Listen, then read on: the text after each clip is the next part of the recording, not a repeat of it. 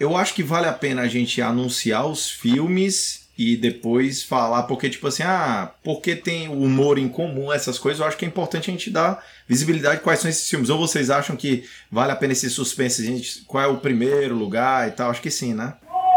Ah, eu acho que vale. Caralho, Vale, né? velho, tão gritando. Vale. merda é Teve essa? algum gol aí, velho. É, gritaram o gol aqui. Alguém meteu um? Jerônimo e morreu aí. Eu ouvi. Não, gritaram o gol aqui. Sei lá do que. Teve gol do São Paulo. Ah, O gol! é assim que São Paulino comemora gol. Time de bosta. demais.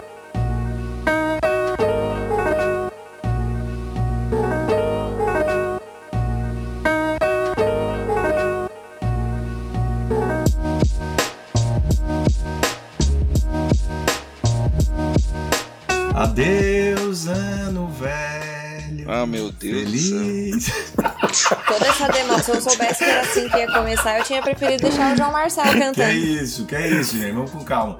Fala pessoal, sejam todos bem-vindos ao primeiro episódio de 2021 do Vídeo Mania. É a hora que vocês falam assim: "Ê!"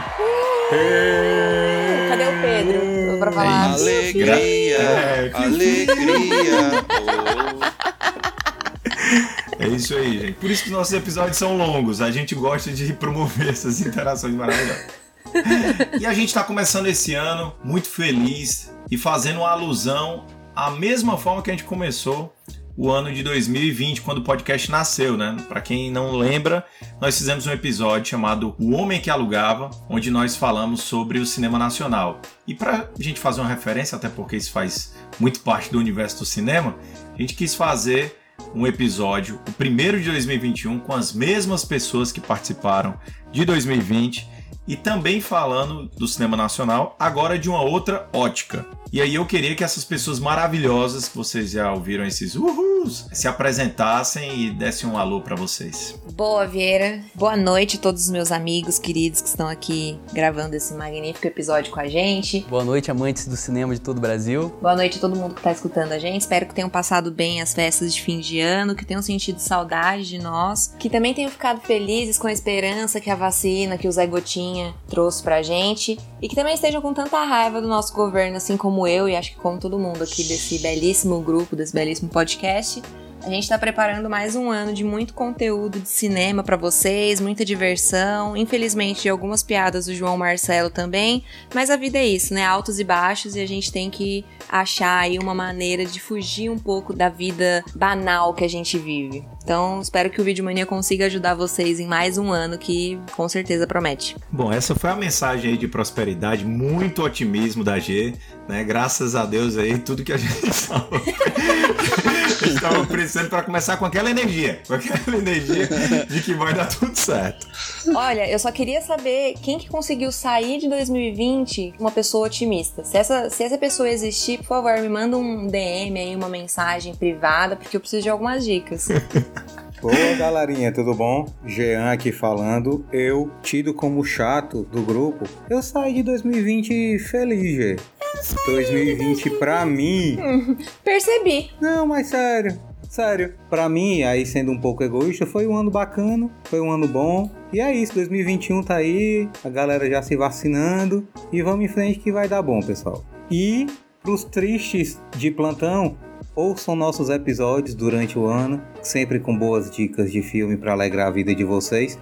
Ou não, né? Porque eu também gosto de dar aquele filme pra você cortar os pulsos de uma vez. Então é isso. Pô, o clima tá lá em cima, né? É, energia Todo lá mundo começando alto o ano. Vocês podem ver que a galera realmente queria voltar dessas férias. Tava, tá todo mundo motivadaço pra caralho. Vou precisar mesmo prescrever antidepressivo pra todo mundo aqui. Por favor.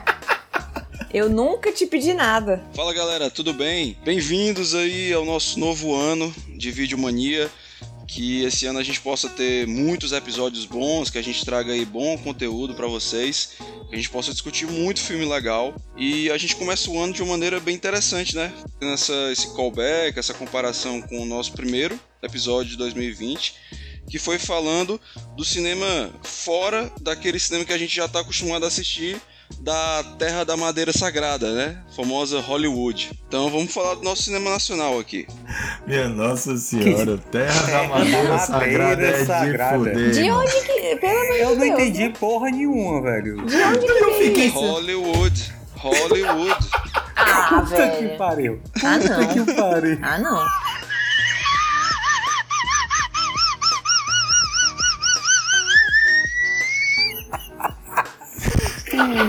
Cara, desde 2020 que ele tava segurando essa certeza pra soltar em um episódio especial. Certeza, certeza. Desculpa, desculpa, Ele, ele não conseguiu emplacar o episódio de Hollywood, né? Tipo, filme hollywoodiano e tal, blockbuster. E aí ele tá, quer porque quer emplacar esse termo. Se fosse o Supla, eu ia falar assim: Ô meu, só com essa madeira no seu cu, velho.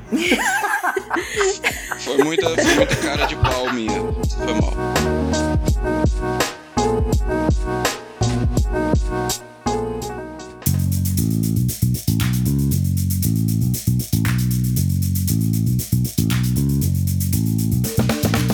Galera, então a gente resolveu falar sobre o cinema nacional e dessa vez na ótica da bilheteria, né? Os campeões de bilheteria. É importante falar também que nós tiramos dessa contagem filmes que tiveram um faturamento muito grande de ingressos, mas que não tiveram presença física das pessoas no cinema. Sim, gente, são esses filmes mesmo que vocês estão pensando, relacionados aí com um ex-prefeito de uma famosa capital brasileira que, porventura, foi preso. E eu acho que é importante falar que não é uma questão estética, apesar de ter muita convicção de que ninguém aqui gosta da qualidade desses filmes, mas é por uma questão técnica mesmo de que tiveram grandes bilheterias, mas de pessoas virtuais. Porém, eu tenho uma curiosidade, tá? Eu digo que o filme é uma bosta sem ter visto, assim como eu digo que o filme da Marvel é uma bosta sem ter visto. Mas uma dúvida, alguém aqui assistiu? Não, né? Não. Não. Eu assisti Ah, uma obrigado. parte, cara. Eu assisti uma parte e finalizei porque não consegui. O único filme que eu assisto pra falar mal com propriedade é Tenet. Então, galera, a gente decidiu aqui escolher os quatro primeiros filmes com a maior bilheteria do cinema nacional. E para começar, tem uma característica em comum desses filmes, né? Que é a questão do humor. O que, que você acha aí, Gê? Por que, que o humor é tão presente e por que, que as pessoas valorizam tanto o humor na hora de escolher ir pro cinema? Olha, eu, eu acho que tem dois pontos importantes, tá? Eu não sei, eu não tenho certeza, assim, é, se as pessoas valorizam tanto o humor mesmo ao ir no cinema, ou se é porque é um gênero mais fácil e que aborda mais pessoas quando a gente fala de filme brasileiro. Porque eu acho que tem. A primeira coisa de todos é aquela barreira de tipo, ah, vou pagar ingresso pra ver filme brasileiro no cinema. Porque, vamos lá, né? A gente tá falando aqui nós não somos o, o- o brasileiro médio, né? Nós não somos as pessoas médias que, que consomem esse tipo de arte, que frequentam cinema, etc. A galera vai no, no cinema e, cara, tem esse preconceito ainda com o cinema brasileiro. É só a gente ver os filmes que a gente indica, que como a gente às vezes tem até dificuldade de escolher um filme só que trata de algum tema que a gente quer discutir em algum episódio, é, filme brasileiro, claro. E como a gente tem essa dificuldade de escolher um filme só, porque é um cinema plural, diverso. A gente já comentou isso várias vezes aqui em outros episódios, episódios com o Doni, outros episódios que a gente discutiu é, cinema brasileiro de maneira geral. Então eu acho que na verdade a escolha pelo humor é porque é o mais fácil de abordar. É, e, e talvez a relação com, que, com o conteúdo que é consumido na TV, né? Acaba que o cinema se transforma numa extensão da TV brasileira que é muito forte em humor. Muito bom, Gê. Inclusive, pessoal, quem estiver ouvindo aí a gente, deixe como uma pequena meta para 2021 assistir mais filmes nacionais. Vá, se informe um pouquinho mais. Sempre tem filme bom lançado em streaming. Vale a pena mesmo conhecer mais. Ano passado, eu, ti- eu, eu falo porque eu tinha essa deficiência. E eu passei a assistir muito mais ano passado e gostei muito mais do nosso cinema. É isso que a G falou, acho que é bem é, marcante, que é o impacto e a influência da televisão no cinema brasileiro. Então, parece que o que tem o dedo da televisão, acho que a gente pode inclusive falar que, por exemplo, os, os Trapalhões fizeram muito sucesso, a Xuxa fez muito sucesso, e vários outros personagens que nasceram na televisão. E se você for ver, a história se reedita, né? Por exemplo, a gente estava falando dos Trapalhões, mas a gente tem, por exemplo, os Parsas, que são pessoas que aí tem a galera da televisão e também a galera do YouTube, né? Que também hoje em dia é como se fosse, sei lá, é a evolução de uma forma de assistir TV, né? Então, é, isso acaba dando o tom dos grandes públicos do cinema nacional. Inclusive, Vieira, na época em que a produção de filme nacional estava parado, teoricamente os, os produtos que chegavam nos cinemas de filmes nacionais eram esses produtos da televisão, né? Que era filme de, de Trapalhões, filme da Xuxa, que não deixou morrer uh, 100% a atividade do cinema nacional. Mas era isso, eram produtos da televisão passados na tela grande tem a própria questão do, do, relacionamento da maioria das pessoas com o cinema em geral. Muitas pessoas olham para o cinema como é, o momento de ir para o cinema no final de semana como o momento de relaxar, de descansar, de espairecer, né? Então, geralmente, muitas pessoas querem ver o filme que alivia mais, que, que alegra mais. Então, muitas pessoas ainda preferem ir ao cinema para ver o filme comédia do que um drama mais pesado, por exemplo. Ou então alguma história que vai exigir que tenha que ficar tentando entender um pouco mais a história ou se envolvendo mais. É muito mais fácil a pessoa ir para assistir uma comédia despreocupada e se divertir. Então isso já é uma tendência de levar mais pessoas para ver esse tipo de filme, bilheteria. E também o brasileiro em si, a gente tem uma, uma cultura muito grande relacionada com o humor, né? A maioria aqui do, do grupo é cearense, a gente sabe a nossa relação com o humor, cara é muito forte. São milhares de personagens que a gente simplesmente cresce com eles na, na nossa mente, no nosso imaginário, no dia a dia, usando bordões, usando frases clássicas. E quando esses, esses personagens que a gente vê via diariamente pela TV e agora nos YouTubes da vida, enfim, quando eles resolvem fazer o filme, é, é o mais óbvio é que eles atraem um grande público para poder continuar acompanhando essa grande cultura nacional do humor que é muito forte. Pois é, e eu acho que isso, de alguma forma, não sei em vocês, mas me, me dá um sentimento de frustração muito grande, assim, porque eu acho que, se tratando de salas de cinema, a gente sabe que é um negócio, né? Um business. Então, cara, só vai é, pro cinema mesmo, assim, só fica durante vários dias. Quem tem sucesso, a gente viu, por exemplo, Bacurau resistindo a tudo isso, né? E tendo uma performance interessante. Uhum. Mas quantos. É, é incrível como eu acredito que esses filmes, né? De humor, muitos deles com a qualidade questionável, eles têm é, um cartão, eles têm um passe livre, por exemplo, muito mais fácil do que um filme que pode ser um grande filme de vários festivais que passa aí é, ao longo do ano, né, em festivais premiados e tudo, e a gente não tem essa visibilidade como um, um filme de alguém que faz humor no Multishow, por exemplo. Que é, você sabe, por exemplo, se vocês olharem no cinema hoje, né, tem um filme aí, eu acho que é de um cara que faz um personagem do Frederico, sei lá, como é do Multishow, gente? Vocês sabem aí? Ferdinando. É o Ferdinando. Ele tem um filme agora no cinema, vocês estão sabendo Meu disso? Tio 2. Eu não sabia nem que tinha um, cara. Como é que é o nome do filme? É Algum Correr com Tio. Eu vi esse filme no cinema e é legalzinho. É, cara, um tio quase vou, perfeito. Vou, um tio quase perfeito. Vieira, é o seguinte, eu já fui muito esse cara que, que se indignava com isso, sabe? Ah, que é um absurdo, é um absurdo o preconceito que tem com o cinema nacional, é um absurdo só essas, essas chanchadas à Globo que levam milhões de bilheteria. Mas, cara, é o seguinte, a nossa cultura, e aí eu falo em geral, tá? É defasada de tudo. O cinema é caro pra caramba.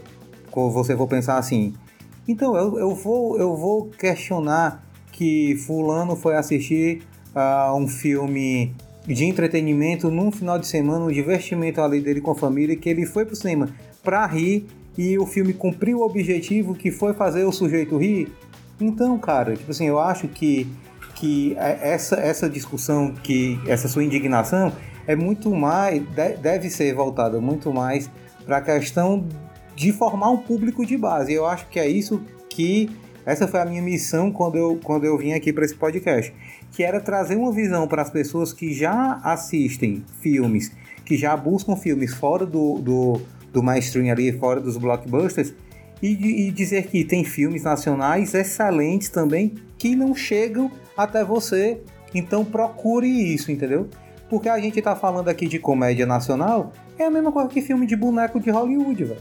É a mesma coisa.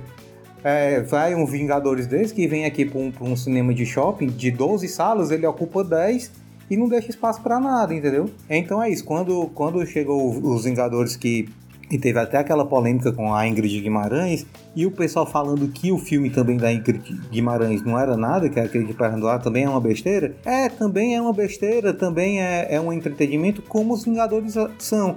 Só que nem para também ser entretenimento tinha vaga para ele, entendeu? Então a, a questão era muito isso, não era nem da qualidade ou da mensagem que o filme ia passar, mas é realmente de não ter espaço. Então, se o cinema nacional tem espaço com esses filmes, cara, que bom e que eles abram portas pro pessoal é, tentar buscar outro, entendeu? Inclusive, uma curiosidade, que eu não sei se todo mundo se liga, mas o que define quanto tempo um, um, filme ele vai ficar em exibição nas salas de cinema é o final de semana de estreia dele é o mais importante. A, a, bilheteria dele no final de semana de estreia é o que vai definir quantas semanas ele vai ficar ali em cartaz. Então, por exemplo, se você quer apoiar um filme nacional, quer estimular assim que ele até fique mais nas salas, tente ir no final de semana de estreia. Não deixe para, ah, eu vou daqui a duas, três semanas, quando der. Porque geralmente isso influencia mal para a exibição dele. Não sabia disso. Eu concordo muito com a fala do Jean e acho que por isso que eu comecei falando que meu sentimento é muito mais de frustração do que de revolta, porque a gente vê, né? Quem tem acesso a esse, vamos supor, esse rol de filmes super maravilhosos que o cinema nacional todo ano produz, tem aquele sentimento de que essa mensagem chegue para mais pessoas e é o que a gente tenta fazer aqui como missão. Vamos falar sobre esses filmes, gente? Bora.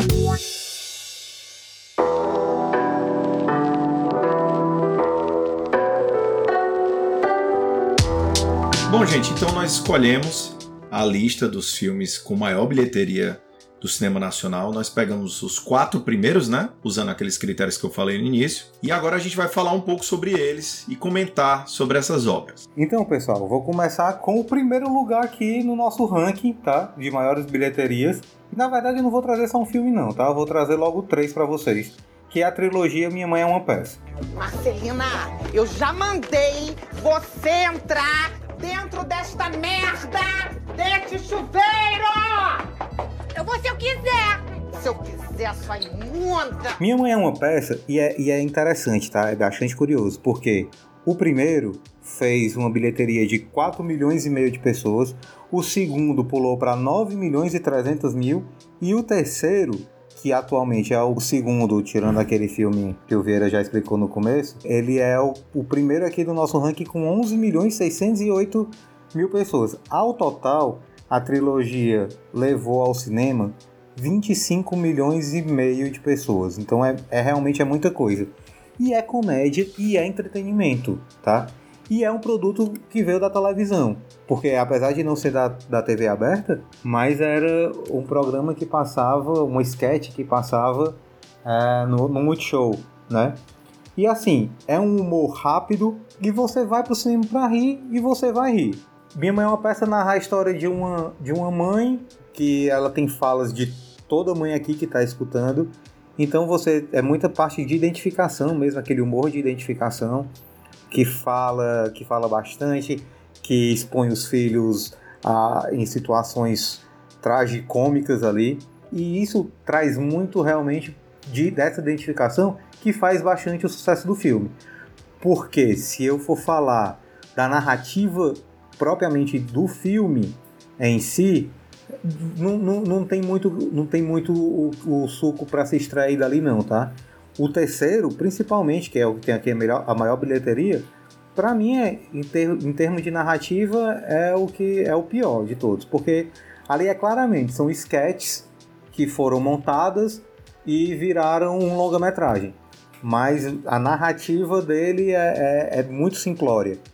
Então é isso, mas é um filme. Eu gosto pra caramba, eu vou pro cinema pra rir e eu rio pra caramba, então pra mim é super válido.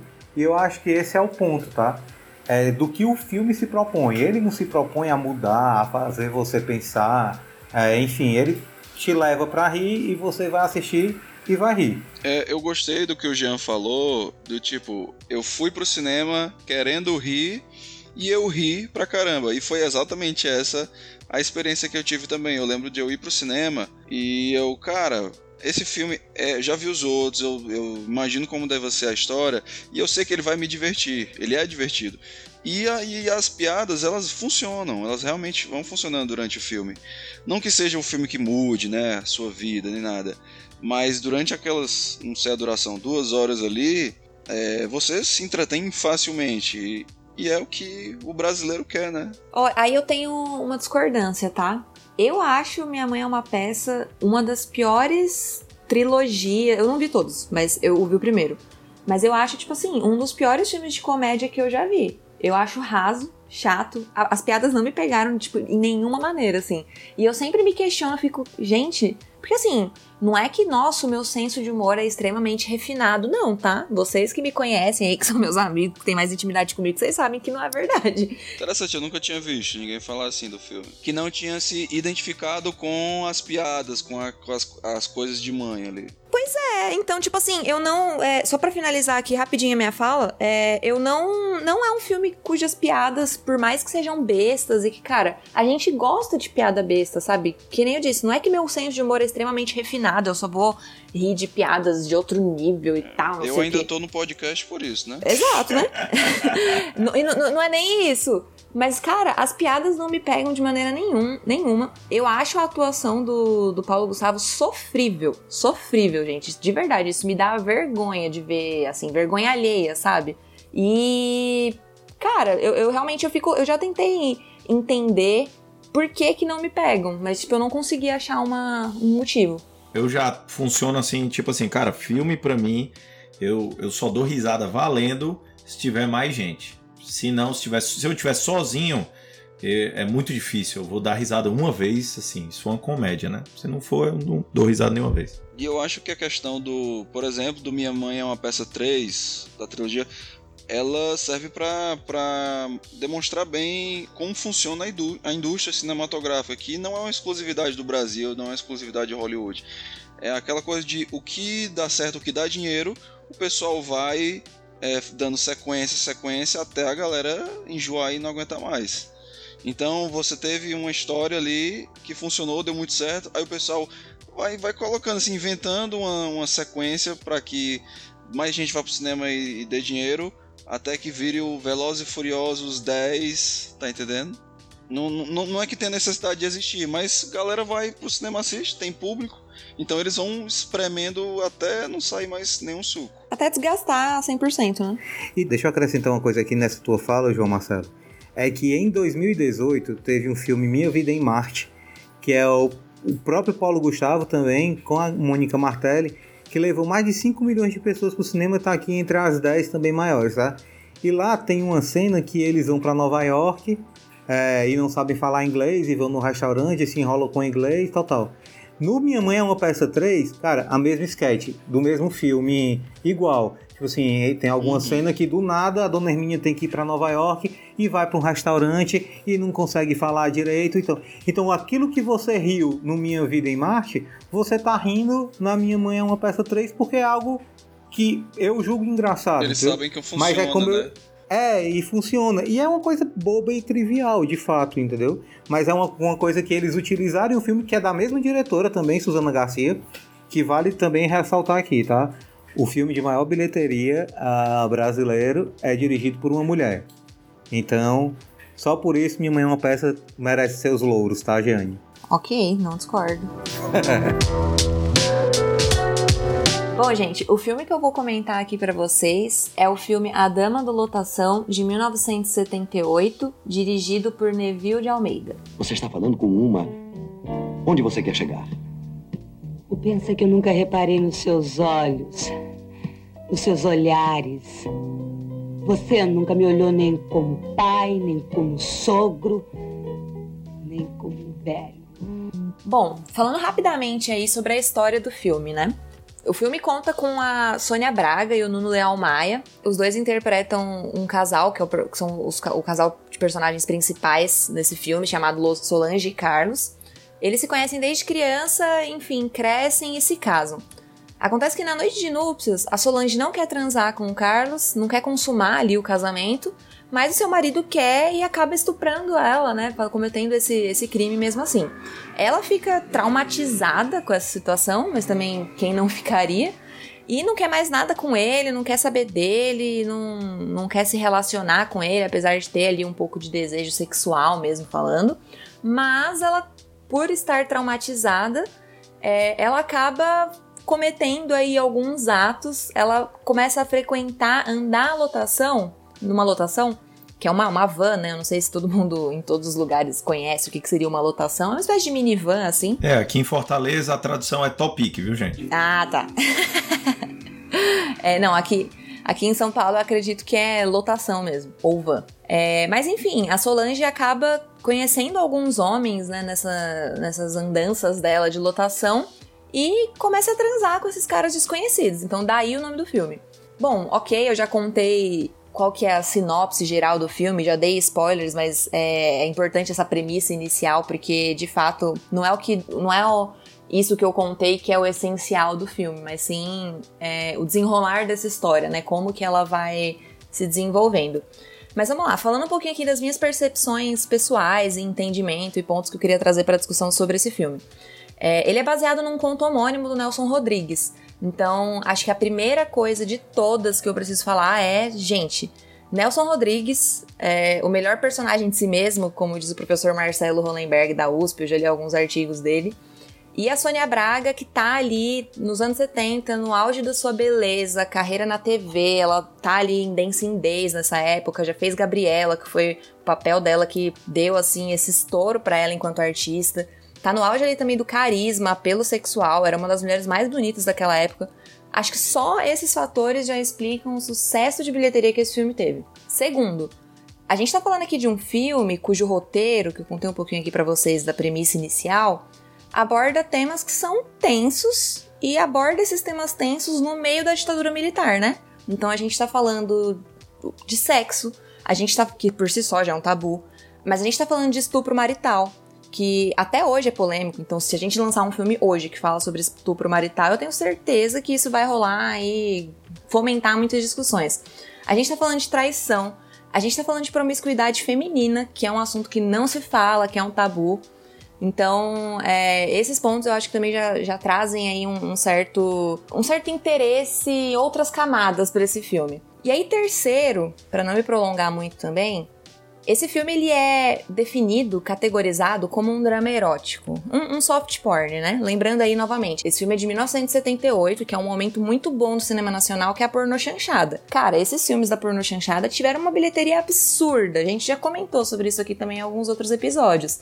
A gente teve aí um crescimento absurdo do cinema nacional por causa da porno chanchada. Lembrando que eram os únicos tipos de filme que, na época de ditadura militar, por serem filmes Alguns com críticas muito profundas, realmente, mas escondidas ali nas sutilezas, né? O, o sexo da porno chanchada, ou o erótico da porno chanchada, acabava se sobressaindo a crítica. Mas eu queria repetir aqui um comentário que eu mesma fiz em alguns outros episódios. E quando eu tava preparando aqui, me preparando para falar sobre esse filme, é, eu comecei a refletir e eu acredito que eu fiz esse mesmo comentário no primeiro episódio da primeira temporada do Vídeo Mania, que eu indiquei o filme Amor Maldito, que é um filme que tem muitas similaridades, inclusive, com esse filme Dama do Lotação. E aí eu queria repetir esse comentário aqui, porque mais uma vez eu acho que ele se faz necessário.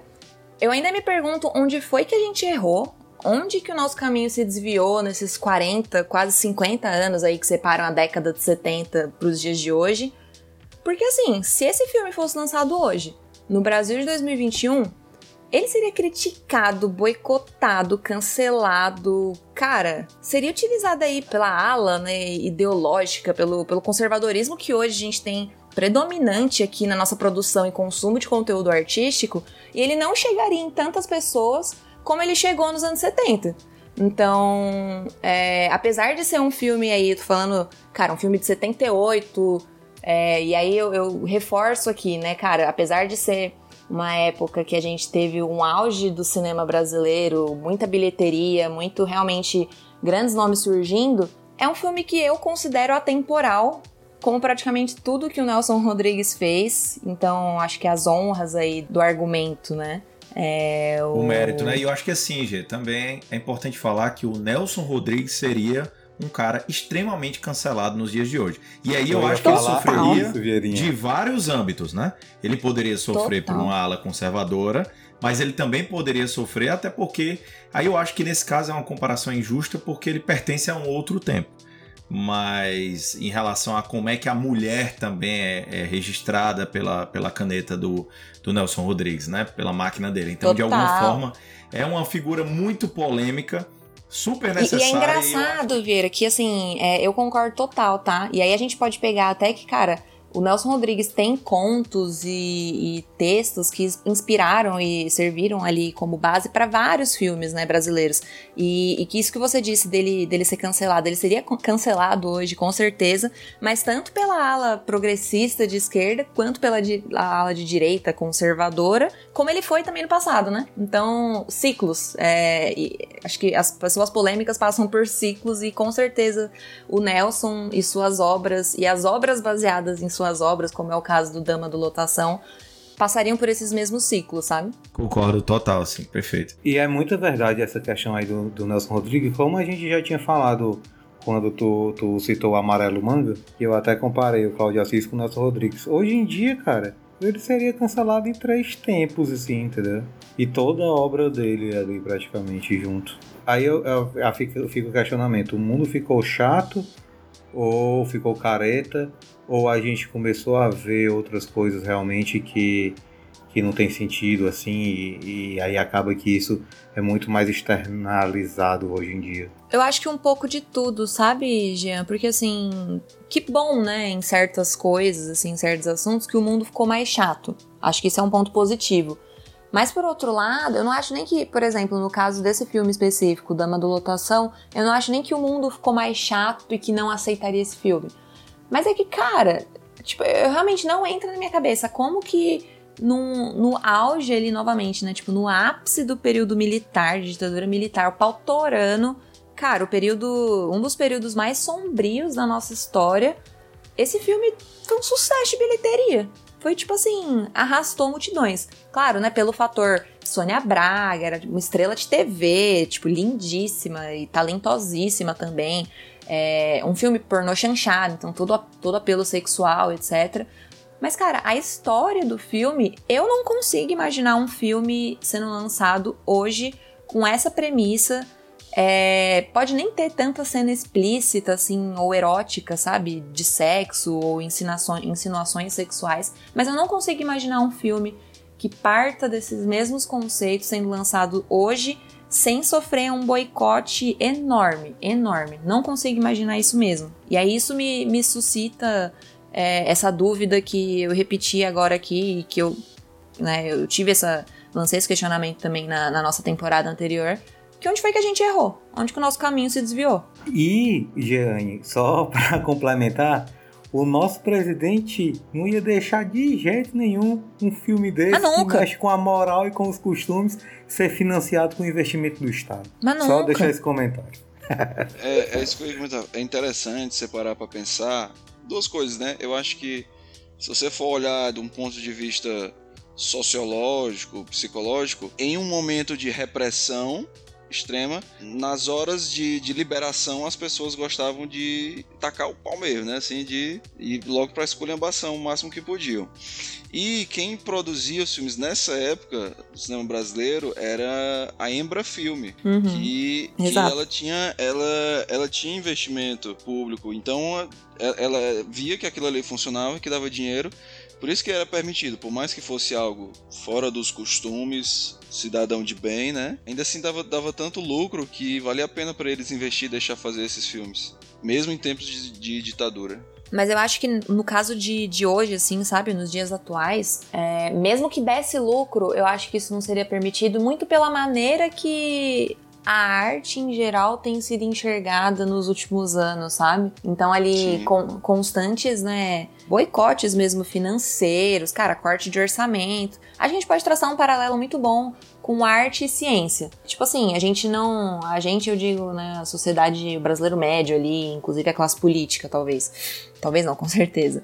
Mas arte e ciência não tem o seu valor enxergado ali até elas se fazerem necessárias. E aí a gente tá vendo isso agora. Tipo assim, cara, no ano de 2020, que nem a gente passou praticamente um ano inteiro trancado em casa. O que, que ia ser da gente se não tivesse nada de arte? Se não tivesse filme, se não tivesse música, se não tivesse vídeo, sketch de YouTube, o caralho a quatro. E a mesma coisa agora, cara. No meio de uma pandemia, uma parada que ninguém sabe como reagir, o que fazer. O que seria da gente se não fosse a ciência? A gente não ia ter vacina, nunca continuidade né, a essa nossa lista das maiores bilheterias da história do cinema nacional, eu vou falar agora do clássico Dona Flor e seus dois maridos, de 1976. Alguém há dias me perguntou o que oferecer a um hóspede de requinte, de paladar snob, a quem não apetece trivial.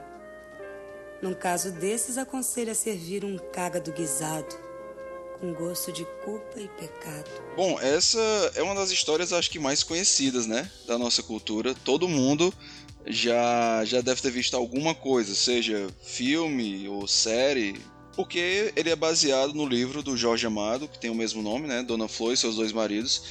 E sobre a história acho que não tem nem muito o que contar. A história de a Dona Flor, que ela era casada com o Vadinho, que era um marido totalmente é, posso, usando um termo assim, bem cearense, era raparigueiro. o cara vivia o tempo todo bebendo, pegando todas as mulheres em volta, é, paquerando com todo mundo, só queria saber de beber, só queria saber de sair para jogar com os amigos, enfim era um marido e um dia ele acaba falecendo. E aí, quando ela fica viúva, depois ela resolve se casar com um cara que é o completo oposto, que é o Dr. Teodoro, que é um cara totalmente certinho, totalmente trabalhador, totalmente é o oposto do, do Vadinho. E, inclusive, ele é o oposto do Vadinho em casa, entre quatro paredes. E aí fica o drama da Dona Flor entre a nova vida que ela tá tendo, que o novo marido dá para ela uma vida boa, mas ela sente falta de algumas coisas que ela tinha com o ex-marido. E aí, num desejo dela de ainda ter algumas coisas com o ex-marido, ela acaba sendo visitada pelo espírito do ex-marido que fica acompanhando ela e fazendo parte desse casal, desse, desse triângulo que fica entre os dois. Bom, esse filme pega muito do que a Gianni comentou. Ele é da mesma época, 1976, época do cinema nacional em que a, a sensualidade ela gritava em cena. Então você assiste esse filme, ele a primeira uma hora dele é sensualidade pura ele pega, ele usa muito, explora muito, por exemplo, do, do, próprio corpo, do charme que a Sônia Braga tinha na época, que ela faz a Dona Flor. Em, em muitas cenas ele faz sugestões sexuais, insinuações. Inclusive tem até uma cena que a Dona Flor ela tá dando uma receita, fazendo uma receita de comida, e o jeito com que a comida é, é gravada às vezes com uns pequenos momentos que mostram um pouco da silhueta ou então do quadril da moça, isso dá uma sensualidade por si só. Tá entendendo? Ele, ele sensualiza tudo naquele primeiro momento do filme. É muito interessante ver como, como naquela época isso era bastante explorado. E funcionava, né? Realmente dava muito certo. É, mas aí eu tenho que fazer um comentário que Sinceramente, não tem nada que me dá mais tesão do que uma comida bem feita. Uma casa bem limpa. Não, é uma receita de muqueca que ele faz que é tudo muito bonito. ah, é. Sensacional. É, e até uma coisa que eu não esperava antes de assistir essa versão de 76. Eu tinha para mim assim que o Vadinho morria logo no começo do filme e que a maior parte do filme, na verdade, seria o fantasma dele atormentando os dois, enchendo o saco dos dois e perturbando o, ju o juízo da cabeça da Dona Flor. Mas na verdade, o filme fica bem dividido. Ele passa uma hora, o filme tem mais ou menos duas horas e pouco. Ele, uma hora é o Vadinho vivo mostrando os momentos dele com a Dona Flor, mostrando como era a vida deles.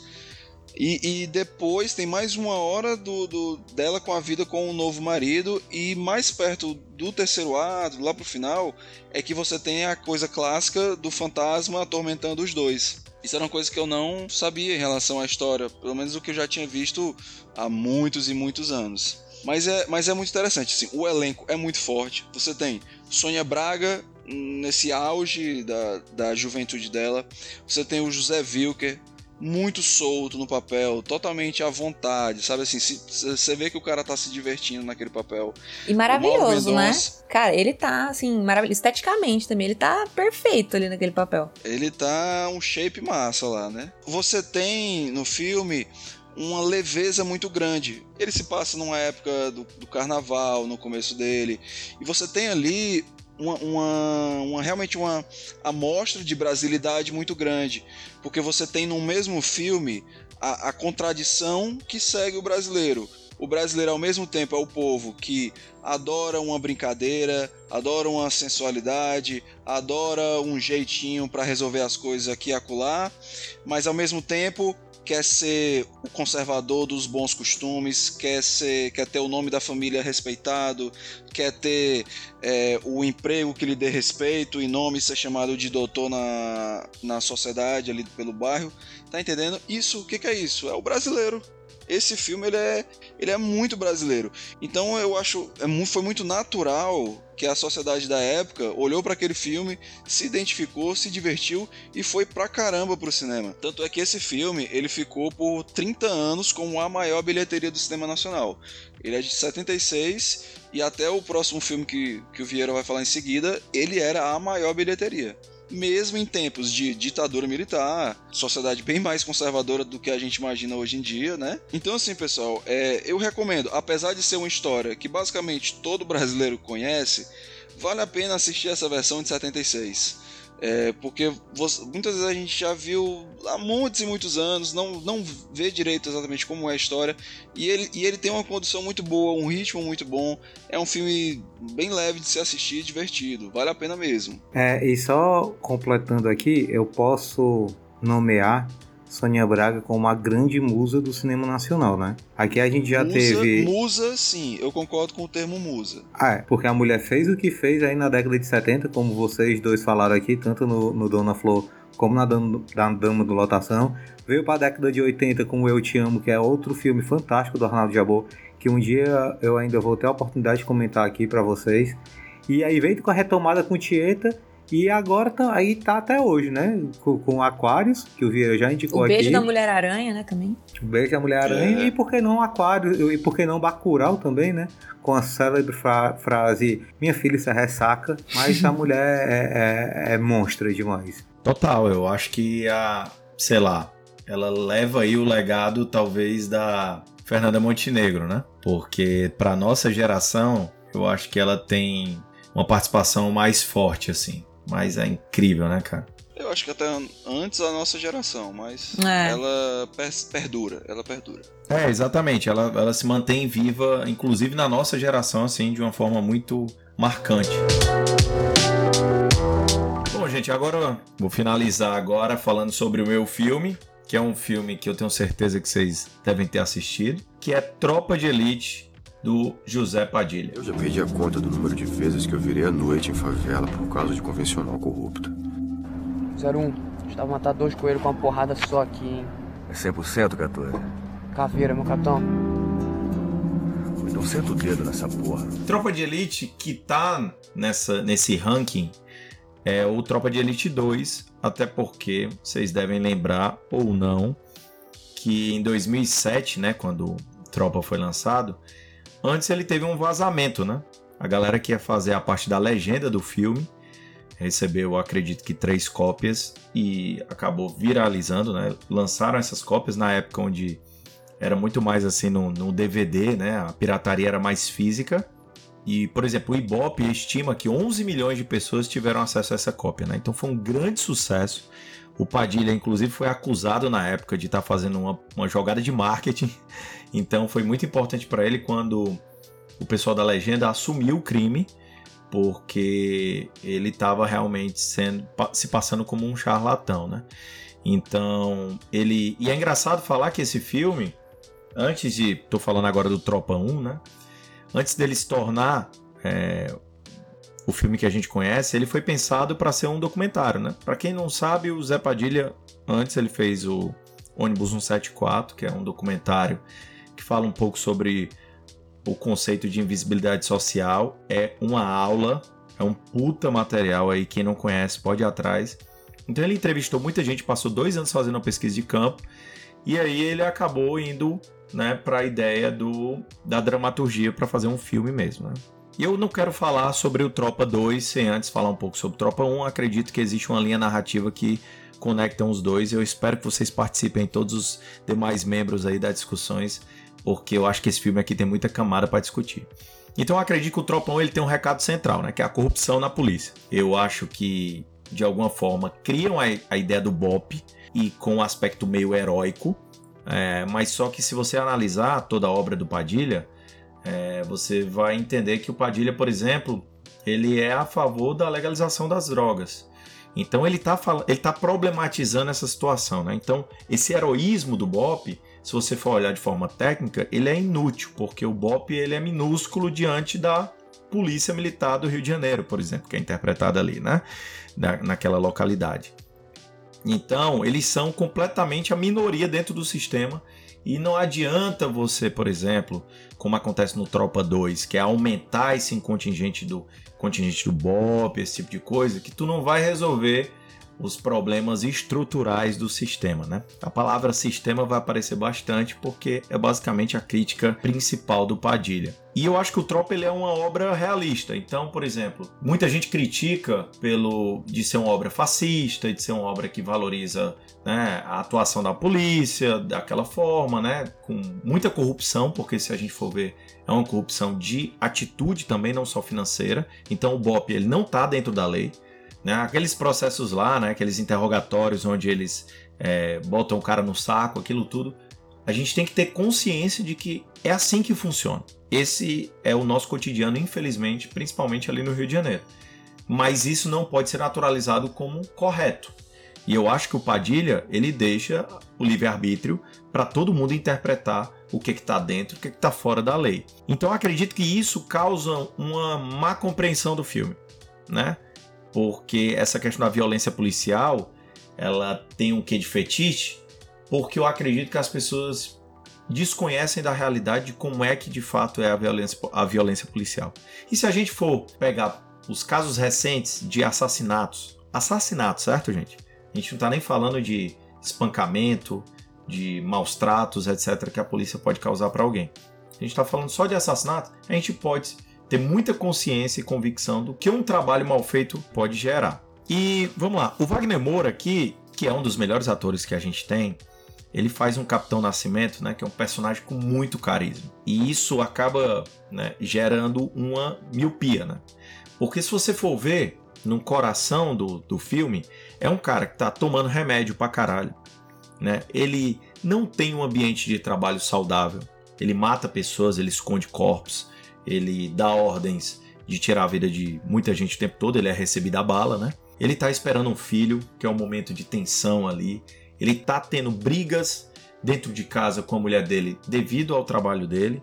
E ele tem um problema de sucessão muito grande. Então, esse personagem, e aí vamos lá, tirando o aspecto do carisma do Wagner Moura, que eu tenho convicção de que se esse personagem não fosse interpretado pelo Wagner Moura, o Capitão Nascimento não seria essa figura pop que a gente tem hoje. É, e aí, desculpa, Vera, só te interrompendo, eu acho que só, não só não seria, como até tem uma curiosidade sobre esse filme, né? Eu até comentei contigo antes que, cara, a, a, ideia inicial, a primeira montagem, não era o Capitão Nascimento que ia ser o personagem principal, né? A história era narrada pelo Matias. Os produtores é que falaram, não, não tem apelo tal. E aí o Zé Padilha, enfim, a galera da edição mudou totalmente a lógica. Então, olha o poder desse homem que é o Wagner Moura, né? Exatamente. E principalmente, né, atuando, aí você vê a força da atuação, atuando, fazendo um personagem do qual ele discorda de 110% das atitudes do Capitão Nascimento. Então, é. isso mostra como o cara é um baita ator, né?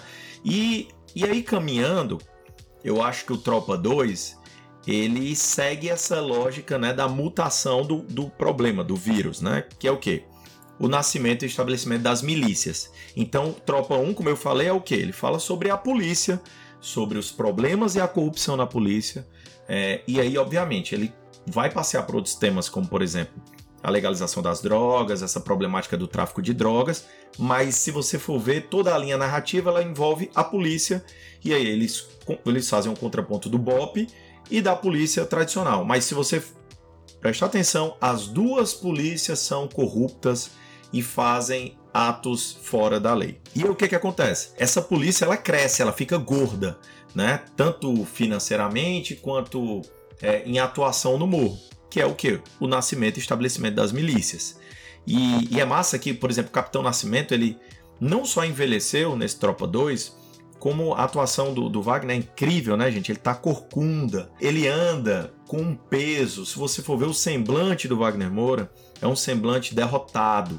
É um cara que foi usado pelo sistema, usado pelo Estado para matar uma série de pessoas. Inclusive, tem um momento que, que o filme é mais positivo e fala, né? Eu quero. O filho dele pergunta para ele alguma coisa do tipo, né? Por que, que você faz isso? Por que você tem que matar essas pessoas, né? E ele não sabia explicar, eu acho que é no momento que ele tá até no, no final do filme.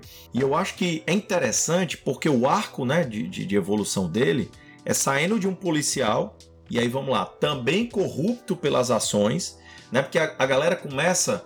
A, a galera tem uma ideia de olhar que a corrupção ela é apenas financeira.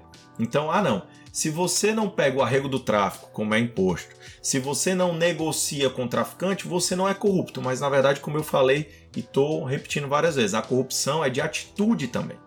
Então, ele, ele, ele nasce nesse policial, né, corrupto, um líder lá, e ele tem o desfecho dele como um líder público, né? É, já ocupando um cargo público, denunciando um esquema de corrupção em várias esferas e pela primeira vez batendo forte num sistema onde ele apenas fazia parte como um peão. Então eu consigo ver essa linha narrativa, eu consigo ver a evolução do personagem e principalmente eu consigo entender a mensagem do Padilha nesse aspecto. Então eu acho que esse filme é um dos melhores que retratam a política e principalmente as campanhas políticas, como funcionam, né? a questão das milícias, desses apoios é, é, enfim, a toda a fisiologia que existe no sistema, e esse desenho estrutural de Brasil, que é muito que a gente vê todos os dias, e eu acredito que de lá para cá pouca coisa mudou. É, hoje a gente tá vivendo um Tropa de Elite 3, né? É, então, assim, e aí acho que tem também a parcela, concordo muito com que, o com que você disse, Pieira, mas eu acho que tem a parcela aí de, de responsabilização do, do José Padilha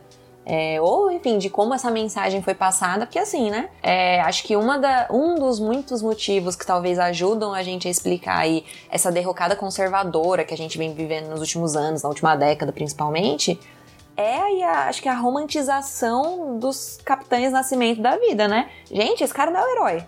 Muito pelo contrário. Tipo, esse cara não é o herói.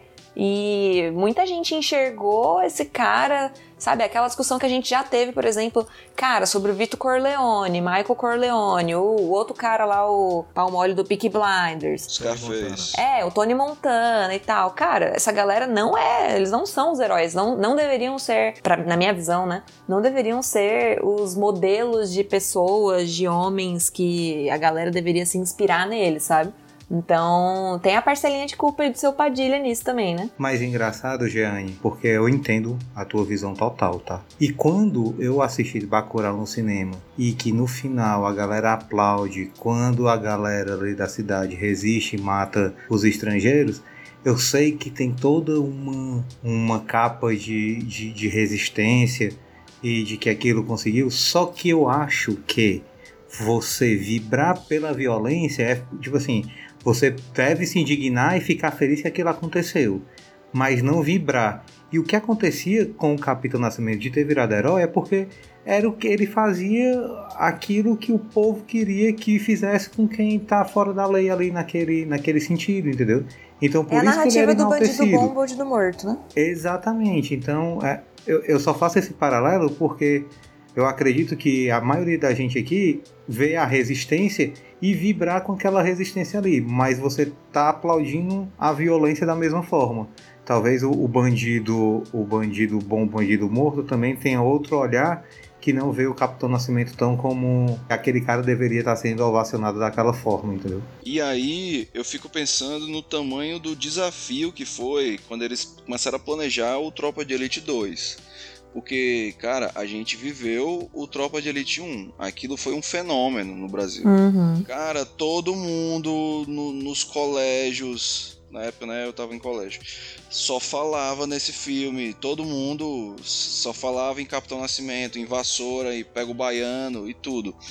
E, e foi uma época que já tinha MSN, tinha Orkut, então é, já, já havia divulgação grande também nesses meios. Então você, pegou algo que cresceu imensamente no Brasil e você tem um desafio de você dar o próximo passo dessa história tentando aprofundar o seu personagem que já está é, romantizado e idolatrado do Brasil inteiro. Então o que eu acho muito interessante do Tropa de Elite 2 é que eu acho que ele é bem efetivo em aprofundar os traumas do, do Capitão Nascimento e desenvolver essa história dele para justamente elevar os dramas que ele passa para um nível maior da corrupção, da política em si, pegando o personagem que já está sendo amado e fala, fazendo com que ele denuncie, com que mostre os, os traumas e problemas que ele passa por ser quem ele é. Mais que as pessoas amem o que ele faz, o fato de ele ser quem ele é, isso traz muito problema. E, e isso eu achei muito interessante do Tropa de Elite 2, de tentar levar isso pro povo, que com certeza tá, virou né, uma das maiores bilheterias, virou a maior bilheteria. Acho que isso, isso que você falou é muito massa, porque, primeiro, né, a questão que o Tropa ele virou cultura brasileira. Então, de alguma forma, o nosso vocabulário assumiu diversas frases do Capitão Nascimento do Tropa de Elite 1, né? Isso. Porque ele é o mais marcante do pede para sair, cadê é, bota na conta do Papa, né? Pega a vassoura, cadê o baiano, né? Não sei o quê. Então, é, isso virou cultural. E aí é aquela coisa, gente. Infelizmente, certo ou não, é o nosso Brasil. É como o João falou no filme anterior. E aí eu acho que o Tropa 2, é, isso que tu falou, acho que é incrível, cara, essa, é, o desafio que o Padilha teve. No Tropa 2, o Capitão Nascimento ele tem basicamente, cara, dois momentos ou três onde ele volta a ser o Capitão Nascimento do Tropa 1. Que é o momento que ele espanca um corrupto, que eu acho que todo mundo ali deve ter tido um prazer enorme dele pegar e fazer uma blitz para um corrupto e espancar o cara, que também não é algo certo, que também não é algo dentro da lei, mas que é aceitável moralmente diante dos fatos. É, e também um dos momentos que o, sei lá, o Matias está falando alto com ele e ele, e ele impõe lá, né? Ah, baixa o tom para falar comigo, né? Uma, quando ele mostra ali um pouco. Mas uhum. são raros os momentos. E por quê? Porque o Padilha tá dando um recado com isso. Ele tá falando, gente, ó, esse cara que vocês idolatraram e que era essa figura viril, etc e tal, esse cara tá fudido, cara.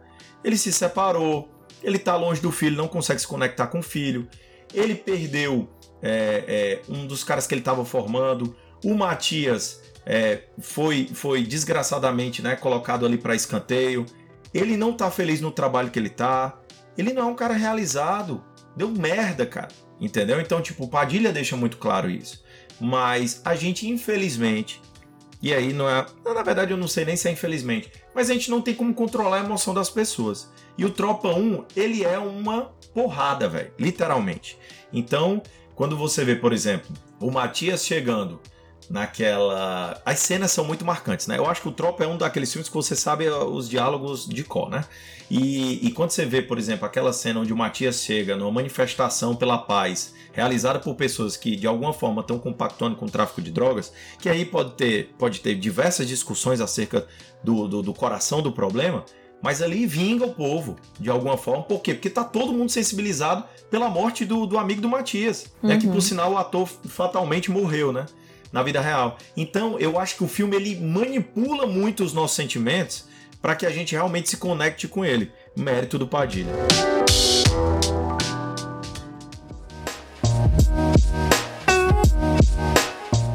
Bom, gente, então espero que vocês tenham gostado. É o nosso primeiro episódio do ano. Nós nos preparamos aí para falar um pouco sobre sucessos de bilheteria do cinema nacional. Espero que vocês continuem divulgando é, para os seus amigos, familiares, a galera que gosta da nossa mensagem. É, e acompanha a gente também no Instagram, segue a gente lá, Videomania Cast. E é isso. Obrigado e até o próximo episódio.